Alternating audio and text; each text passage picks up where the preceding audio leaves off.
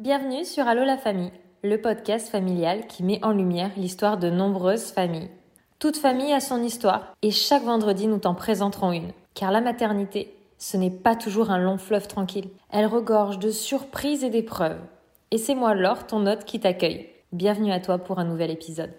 Dans certaines familles, voyager est un besoin et petit et grand en tirent un enrichissement personnel. Rester, c'est exister. Voyager, c'est vivre, disait Gustave Nadeau mais pas facile de sauter le pas et de se lancer dans cette folle aventure avec le rythme du quotidien et nos habitudes. Aujourd'hui, nous recevons Émilie qui va nous raconter son périple à travers l'Amérique. Bonjour à tous, bonjour à toi Émilie, ça me fait plaisir de te recevoir aujourd'hui euh, dans ce nouvel épisode. Eh bien aujourd'hui on va parler de voyage, mais dans un premier temps, est-ce que tu pourrais te présenter à nos auditeurs d'où tu viens, euh, ta famille, tes enfants, ton conjoint, euh, voilà, un petit peu te présenter à nous. Alors bonjour tout le monde. Tout d'abord, je te remercie Laure pour ce podcast parce que ça me fait vraiment plaisir de parler de ce voyage qui maintenant remonte un petit peu. Donc je m'appelle Émilie, j'ai 38 ans, euh, je suis mariée et j'ai donc trois enfants de 10 ans, 14 ans et 17 ans. Je suis secrétaire et j'habite en Corse. Oh, la Corse, mais quel joli cadre tu dois avoir au quotidien, franchement, en ce moment, quand je vois les gens en Corse, ils ont encore le soleil, la chaleur, c'est génial. Bref, c'était la petite parenthèse sur le lieu où tu vis. Et merci à toi d'avoir accepté de participer eh bien, à l'émission, ça me fait très plaisir de te recevoir. Alors j'aimerais bien, si tu le veux bien, qu'on reprenne les étapes dans l'ordre et tout simplement que tu nous racontes vos débuts à toi et ton chéri. Euh, jusqu'à voilà, ce que vous ayez euh, vos trois petits loulous. Euh, comment un petit peu s'est construit votre histoire jusqu'à ce que vous soyez devenue une famille de cinq alors, on s'est rencontrés jeunes. Moi, j'avais 18 ans, lui, il en avait 21. Euh, on s'est rencontrés à l'armée car il était, ben, voilà, il était militaire. Moi, je faisais encore mes études et pour un stage, je, ben, l'ai fait dans son unité. Et du coup, on s'est rencontrés ben, là. Euh, un an plus tard, on était fiancés. L'année d'après, donc, euh, on s'est rencontrés en 2001. Donc, en 2002, euh, on s'est mariés. En 2003, je suis tombée enceinte donc de notre première fille. En 2004, j'ai accouché. Ensuite, nous avons construit notre maison. En 2007, notre deuxième fille est donc venue agrandir la famille. Euh, nous avons construit notre deuxième maison. Et en 2011, notre petit garçon, donc euh, ben voilà, est venu, euh, est venu terminer notre famille. On était bien au complet. Donc on a décidé ben, de vendre nos maisons et de partir faire ce voyage. Eh bien, quelle jolie histoire et début. Voilà, la rencontre, le mariage, la maison, les maisons, les enfants et le voyage. Alors, est-ce que tu peux nous dire Comment euh, vous est venu à l'idée de tout vendre pour partir un peu entre guillemets à l'autre bout de la planète? Parce que là, on n'a pas encore situé euh, le périple, le voyage, un petit peu le, la vraie thématique de, de ce podcast. Est-ce que tu peux déjà nous expliquer cette idée, ce projet? Comment il vous est venu à l'esprit? Comment vous l'avez construit? Avant qu'on raconte eh bien, comment il s'est passé? Alors ce voyage, en fait, il est dans la tête de mon mari depuis, son enfance, puisque lorsqu'il était petit, il est parti avec son père, son frère et des cousins à lui euh, faire le tour d'Italie en camping-car. Donc voilà, donc il s'était toujours dit qu'il voulait faire le tour du monde euh, en camping-car. Bon, franchement, au début, je n'étais pas chaude du tout, du tout. Hein. C'est simple, de toute façon, la première fois où il m'en a parlé, euh, j'ai refusé catégoriquement parce que, ben, je sais pas, pour moi, construire une maison, je ne me voyais pas du tout la vendre. Donc c'est vrai que ben, j'ai refusé, en fait. Voilà, le, sujet était clos, j'ai refusé. Et puis, voilà, le, chemin euh, dans ma petite tête s'est fait tout seul. Et puis, euh, on en a rediscuté sur plusieurs... Ça a pris plusieurs années quand même, hein, parce que ce projet, ça faisait donc huit ans qu'on en parlait. Mais voilà, il y a un peu d'appréhension quand même fait un voyage comme ça. Donc c'est vrai qu'on a mis 8 ans, et puis peut-être parce que notre famille n'était pas complète, et voilà, il fallait qu'on soit 5 pour pouvoir euh, le savourer pleinement. Du coup, c'est ton mari qui a semé la petite graine de ce projet dans ta tête et qui a mis quelques années à mûrir le temps de construire euh, votre famille. Et donc, euh, tu me parles que ton mari avait fait le tour de l'Italie et il voulait faire le tour du monde. Qu'est-ce que vous avez décidé du coup comme projet de faire? Est-ce que vous avez fait vous aussi l'Italie, le monde ou euh, un endroit particulier? Pourquoi? Alors, en voyage normaux, on va dire pendant des vacances, oui, l'Italie, on allé plusieurs fois puisque c'est très près de chez nous. Mais pour, euh, pour faire ce voyage, nous avons décidé de faire euh, les Amériques. Donc en fait, nous avons traversé du Canada au Panama. Le projet initial était de traverser du Canada à Ushuaia, mais bon, voilà, on a rencontré des petits soucis en route qui ont fait que l'aventure s'est arrêtée au Panama. Et alors, comment ça s'organise un tel périple? Quel âge avaient tes enfants? Est-ce qu'ils étaient peut-être déjà en âge d'être scolarisés? D'un point de vue professionnel, d'un point de vue aussi financier Comment tout ça s'organise? Eh bien, pour partir en famille comme ça dans un périple à l'autre bout du monde. Alors, les enfants avaient 5 euh, ans, 9 ans et 12 ans. Donc oui, les trois étaient scolarisés. Bon, Lénie, il était euh, en grande section, mais les filles étaient donc en cinquième et en CM1. Nous avons choisi euh, donc de faire l'instruction en famille. Voilà, on n'a pas voulu prendre ni le CNED ni un autre organisme, puisque après avoir lu plusieurs blogs donc de familles qui étaient partis, il y a énormément de contraintes au niveau ben, euh, des cours à renvoyer, au niveau euh, de la gestion des devoirs. Voilà, c'était, enfin, de ce qu'on avait lu, c'était très très compliqué, et nous on ne voulait surtout pas se mettre de de barrière. Voilà, on est parti. C'était aussi pour euh, profiter euh, tous les cinq. C'était pas pour faire des devoirs du matin au soir. Donc, on a pris cette décision. À l'époque, le CNED nous permettait de télécharger les devoirs gratuitement sur leur plateforme. Apparemment, ils ne le font plus, mais maintenant, il y a, euh, un super site qui s'appelle eProf. Et dessus, on peut tout télécharger, que ce soit la leçon, les exercices, les évaluations. Le seul inconvénient, on va dire, avec ça, c'est que les enfants n'ont pas de suivi, donc il n'y a pas de bulletin scolaire, il n'y a rien à la fin. Donc euh, moi, ma fille qui est rentrée en cinquième, elle a dû faire des évaluations en français maths pour pouvoir reprendre en quatrième et elle a repris, il n'y a eu vraiment aucun souci. Et du coup, pendant le voyage, voilà, on n'a fait que français maths et c'était vraiment, mais vraiment très limité à une heure par jour parce que ben voilà, quand on était sur place, il fallait profiter. On ne pouvait pas rester bloqué euh, donc dans le camping-car euh, à faire des devoirs toute la journée. C'était juste pas possible. Ensuite, niveau professionnel, eh ben, nous avons tous les deux démissionné. Nous avons tous les deux quitté nos travails. Euh, mon mari était magasinier, ben, il, a, il, a, démissionné. Et moi, j'étais nourrice agréée et j'ai tout simplement ben, fini mes contrats. Et puis voilà, et pour le côté financier, donc nous avons, ben, c'est en fait c'est avec la vente de, de, la maison. Nous avons donc financé notre camping-car ainsi que tout notre voyage. Eh bien, quelle sacrée organisation Vous avez tout bien rodé. Et alors, ça y est, c'est parti. Est-ce que tu peux nous raconter un petit peu comment ça se passe la vie euh, en camping-car à l'autre bout du monde avec trois enfants. Est-ce que c'était comme vous l'imaginiez? Est-ce que c'était plus compliqué, plus facile? Euh, Quels aléas vous avez euh, rencontrés? La vie en camping-car est vraiment très facile. C'est vrai que les mètres carrés, voilà, il n'y en a pas beaucoup, mais bizarrement, on s'en rend pas compte. On s'aperçoit qu'on a besoin de pas grand-chose et pas beaucoup d'espace. Bon, il faut dire qu'on n'était pas souvent dans le camping-car puisque on essayait quand même soit de s'arrêter sur des belles aires, soit sur des campings, soit voilà, il y avait les visites euh, qu'on essayait de faire quotidiennement. Donc du coup, c'est vrai qu'on n'a vraiment, vraiment pas souffert de la proximité. Euh, les enfants, mais alors, euh, ils s'y sont fait de suite. C'était comme si en fait on l'avait toujours fait, alors que on n'en avait jamais loué et on l'a vraiment acheté pour ce voyage. tout le monde nous avait conseillé d'en louer un pour essayer avant, pour voir si ce mode donc de voyage nous convenait. Et puis, euh, on a décidé de l'acheter. Et après, je pense que chacun fait euh, comme il le veut. Mais je pense que acheter un camping-car ou le louer, ce n'est pas du tout pareil, puisque il y a quand même un petit temps d'adaptation, on ne va pas se mentir. Mais justement, ce temps d'adaptation, il est d'environ une semaine, 15 jours. Et c'est généralement le temps que vous partez en vacances. Du coup, vraiment de lâcher prise, de, de profiter à fond de ce mode de voyage, en 15 jours, c'est très compliqué. Donc peut-être qu'on l'aurait pas fait du coup en se disant qu'il y avait trop de contraintes, qu'il y avait euh, trop de difficultés. Alors que là, c'était pour un changement de vie, c'était pas pour des vacances, c'était pour un changement de vie temporaire, mais voilà, quand même sur du long terme.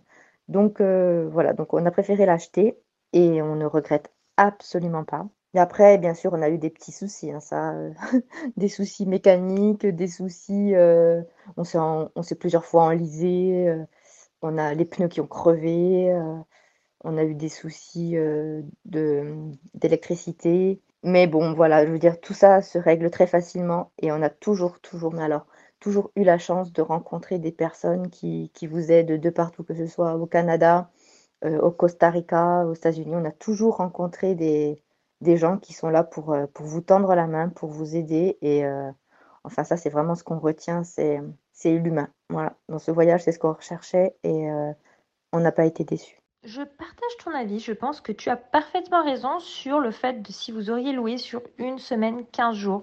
On parle de 21 jours pour changer ou prendre une nouvelle habitude. Donc je pense que quand il y a un changement dans une vie, il faut un temps d'adaptation.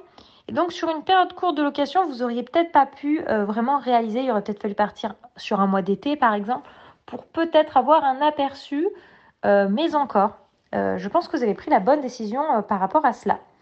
Ma question, c'est du coup, comment était un petit peu euh, configuré votre camping-car? Combien vous aviez de chambres Est-ce que c'était, bon, je suppose, une douche? Comment vous, comment c'était un petit peu qu'on puisse imaginer euh, votre maison sur roue? Alors, notre petite maison sur roue, euh, c'était un camping-car capucine, c'est-à-dire que il y a un lit qui passe au-dessus du, conducteur, on va dire. Voilà, ce n'est pas un intégral où, là, bon, bah, c'est pas du tout configuré pareil. Donc nous, c'était un capucine. Donc euh, Alain et moi, on avait donc le lit de place euh, en haut. On montait avec une échelle. Ensuite, on avait un petit salon. Donc tu avais deux banquettes euh, face à face avec une table au milieu. Et à côté, c'était configuré pareil, mais c'était juste donc deux places. Tu avais une place et une place en face et une toute petite table. Donc c'est là où on mangeait le midi. Et c'est là où les enfants, bien sûr, s'installaient quand, quand on roulait. Ensuite, on avait une toute petite euh, cuisine, on avait des, feux et c'est tout. On n'avait pas de four. On avait, alors on avait demandé un four micro-ondes, mais franchement, euh, à refaire, on ne le prendrait pas puisqu'en fait, les problèmes électriques ont été à cause de lui puisqu'il nous pompait tout. Donc quand on était arrêté, ben, ensuite on n'avait plus d'électricité. On avait une, salle de bain et moi ce que je voulais vraiment, c'était, je voulais que dans la salle de bain, il y ait vraiment la douche dissociée des toilettes, puisque parfois tu as le toilette qui est dans la douche et je trouvais ça très compliqué niveau euh, pour nettoyer et tout. Je trouvais pas ça très très simple. Donc on a trouvé un camping-car qui avait une, douche avec euh, donc une porte et à côté euh, le WC avec au-dessus le petit lavabo et derrière, tu avais les, les, deux lits donc en transversal. Donc, ces deux lits qui sont plus longs que des lits normaux, on va dire. Par contre, ils sont étroits. Mais voilà, ils sont plus longs. Il y en avait deux. Et nous, les enfants, dormaient euh, tête bêche. Donc, euh, ils, échangeaient. On n'a jamais, on jamais mis vraiment les mêmes. Quand il y avait une dispute, on, les changeait de place. Eh bien, tu vois, pendant que tu étais en train de nous décrire, j'avais les yeux fermés et je m'imaginais parfaitement. Alors, comment ça s'est passé, euh, la vie à l'intérieur du camping-car au niveau du fait des enfants de partager euh, la même chambre comme ça. Euh, ça s'est toujours très bien passé. voilà, c'est une question que je pose parce que des fois c'est pas toujours évident.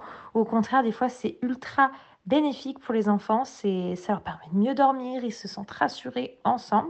Et est-ce que d'ailleurs tu peux nous dire en quoi ce voyage en camping-car a été vraiment bénéfique pour vous? Qu'est-ce qui vous a apporté comme richesse? Alors pour les enfants, euh, on n'a vraiment pas eu à se plaindre. il faut dire que nos enfants s'entendent très très bien.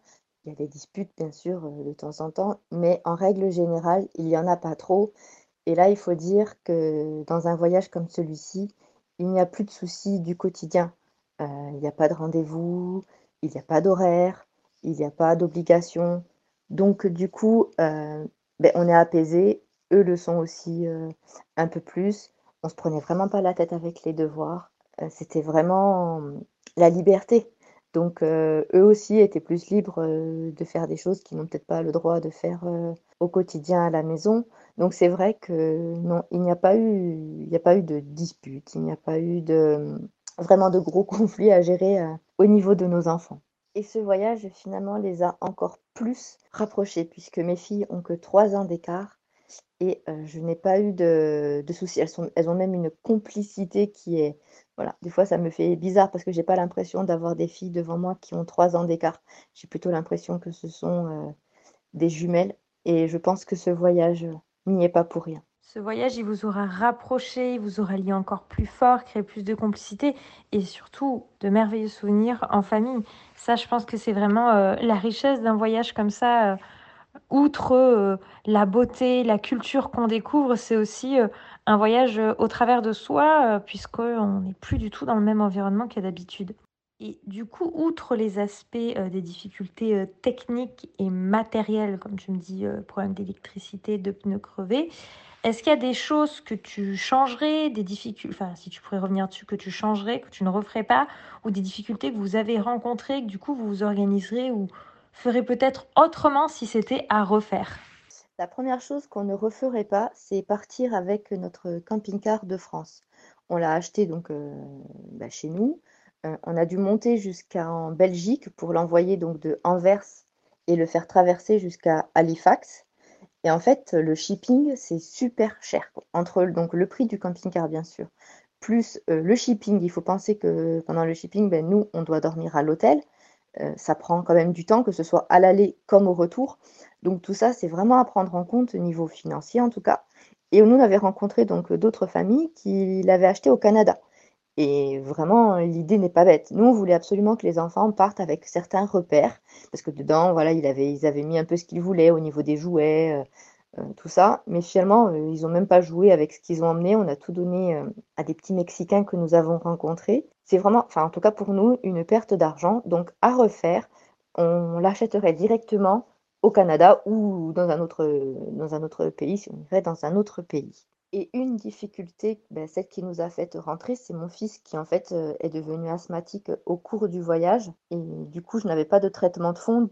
J'ai préféré euh, rentrer en France pour voir un pneumologue et le soigner.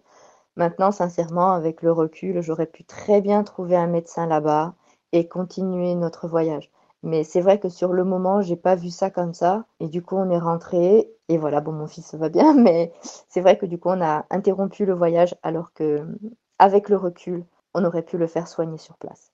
Du coup, on peut dire qu'il n'y a vraiment qu'une seule chose que, tu, que vous auriez pu changer, c'est euh, au niveau de, du lieu d'achat du camping-car. Pour ton fils, ça se comprend parfaitement. Quand son enfant a un souci de santé qui paraît, euh, on peut vite se sentir dépassé et on peut, et je le comprends parfaitement, se sentir plus sécurisé par notre système de santé français qui est, quand même réputé. Et du coup, bah voilà, tu, vous avez peut-être pas à avoir de regret d'avoir abrégé ce voyage pour cela. En tout cas, je pense qu'il n'y a pas de raison de culpabiliser pour cette raison-là. Et s'il y avait une chose qui devrait ressortir de cette traversée-là, qu'est-ce que ça serait? La chose qui ressortirait, c'est la liberté, c'est les rencontres. C'est vraiment tout ça, c'est pour ça qu'on est parti, c'était pour se retrouver vraiment tous les cinq, H24, tout le temps. Et vraiment, on ne regrette rien, c'était une aventure extraordinaire. On est parti en 2016, on est en 2021 et euh, les enfants en parlent encore tous les jours. Ça reste, euh, voilà, ça reste notre aventure euh, à cinq. Il n'y en aura pas d'autres puisque mes filles sont grandes et même si on fait une chose, une chose comme ça, ce sera que tous les deux plus tard, puisque voilà, ils grandissent et ça devient de plus en plus compliqué à faire ça avec eux. Mais euh, voilà, c'est vraiment ça, c'est c'est vraiment les échanges. On a rencontré beaucoup d'autres familles françaises avec qui nous avons voyagé quand même pendant un mois et demi. Et voilà, il reste, euh, on a vécu une aventure humaine tous ensemble extraordinaire. Oh, ce voyage, il a, il a changé ma vie. En tout cas, quand on entend tes mots, ça donne mais tellement envie. Et du coup, qu'est-ce que tu pourrais dire eh ben, Nos auditeurs, parmi eux, certains hésitent peut-être à se lancer dans cette aventure, mais ont des peurs, des craintes. Qu'est-ce que tu pourrais nous dire euh, par rapport à tout cela, nous conseiller, nous recommander euh, pour ceux qui, qui pensent, qui réfléchissent à cette grande aventure? Quand on pense à cette grande aventure, je pense que c'est déjà trop tard. Une fois qu'elle est dans la tête, c'est il faut le faire. Il faut vraiment le faire. Je sais qu'il y a des craintes. Nous, on avait énormément de craintes pour la scolarité des enfants. On avait énormément de craintes pour le retour, puisqu'il faut se reconstruire, sachant que nous, donc, on a démissionné et on a vendu notre maison. D'autres arrivent à partir avec leur maison, d'autres euh, arrivent à prendre euh, au niveau de leur boulot euh, des années comme ça, vous arrivez à partir. Nous, on ne pouvait pas. Donc, on a tout largué. Mais il y a d'autres façons de partir avec moins de risques. Mais je pense que même s'il y a ces risques, ça vaut le coup. Vraiment, vraiment, ça, ça vaut le coup parce que moi, je ne reviendrai jamais en arrière. Ce que j'ai vécu, euh, je ne le regrette absolument pas. Et puis maintenant, euh, mes enfants sont scolarisés. Ça se passe très, très bien. On a reconstruit une maison, on a retrouvé des boulots. Et ça, ça aide aussi. Ça aide vraiment. Moi, je sais que quand on est parti, mon fils, il avait un, gros souci, c'est-à-dire qu'en fait, il, n'était bien qu'avec moi. Il n'avait pas de copains, il n'était pas sociable pour un sou et tout le monde nous avait dit mais ça va être pire, oh là là, vous partez avec Lenny qui parle à personne, mais imaginez-vous, il va vivre avec vous, H24, euh, il revient, ça, va être pire. Et finalement, Léni, en fait, pendant le voyage, s'est ouvert aux autres. Et il allait même manger à table au restaurant dès qu'il entendait parler français. Il partait et il allait manger avec les autres euh, à table. Et il est revenu, mais changé comme jamais. Euh, ma grande, ben, elle a adoré les langues, l'espagnol, l'anglais, l'année prochaine, elle part en licence euh, de langue parce que voilà, maintenant elle veut se lancer euh, là-dedans. Et ma moyenne, elle, c'est l'humain. Donc, elle est restée en contact avec tous les enfants français que nous avons rencontrés en voyage. Je crois que vraiment l'humain, les échanges, c'est vraiment ce qui, ce qui ressort et ce qui reste. Nous, pendant des années, on n'est pas parti puisqu'on fait toujours les tableaux des pour et des contre. Et bien sûr, il y avait toujours plus de contre que de pour. Et sincèrement, l'année où vraiment on a décidé de partir, on n'a pas fait de tableau, on ne s'est pas dit euh, c'est quoi les inconvénients, c'est quoi les avantages, on s'est juste dit il faut le faire. Voilà, c'était le moment, on le savait et on a bien fait parce que les enfants grandissent très vite et plus ça grandit, plus c'est compliqué que ce soit au niveau scolaire, que ce soit au niveau, euh, au niveau petit ami, au niveau euh, ami tout simplement, ça devient compliqué. Donc s'ils sont petits, surtout, il faut foncer. Il faut foncer, il faut, s'écouter et si vous avez envie de le faire, il faut le faire. Eh bien, écoute, en tout cas, ça m'a l'air vraiment incroyable comme expérience de vie. Je pense que c'est un projet qui peut donner envie à, tout le monde. Je te remercie beaucoup euh, d'avoir pris le temps de, nous raconter tout ça, de nous avoir partagé euh, votre aventure. Euh, peut-être que ça donnera le goût et l'envie à certains de se lancer. Merci pour ton histoire et peut-être à bientôt dans un prochain épisode. Merci à toi, ça me fait toujours plaisir de parler de ce voyage parce que c'est vrai que c'était tellement beau que des fois on a l'impression qu'on ne l'a pas vécu. Donc d'en parler, ça, le rend réel. Donc voilà, merci à toi. je vous dis à tous eh ben, de réaliser vos rêves et si celui-ci en fait partie, allez-y, faites-le. Vous ne le regretterez pas.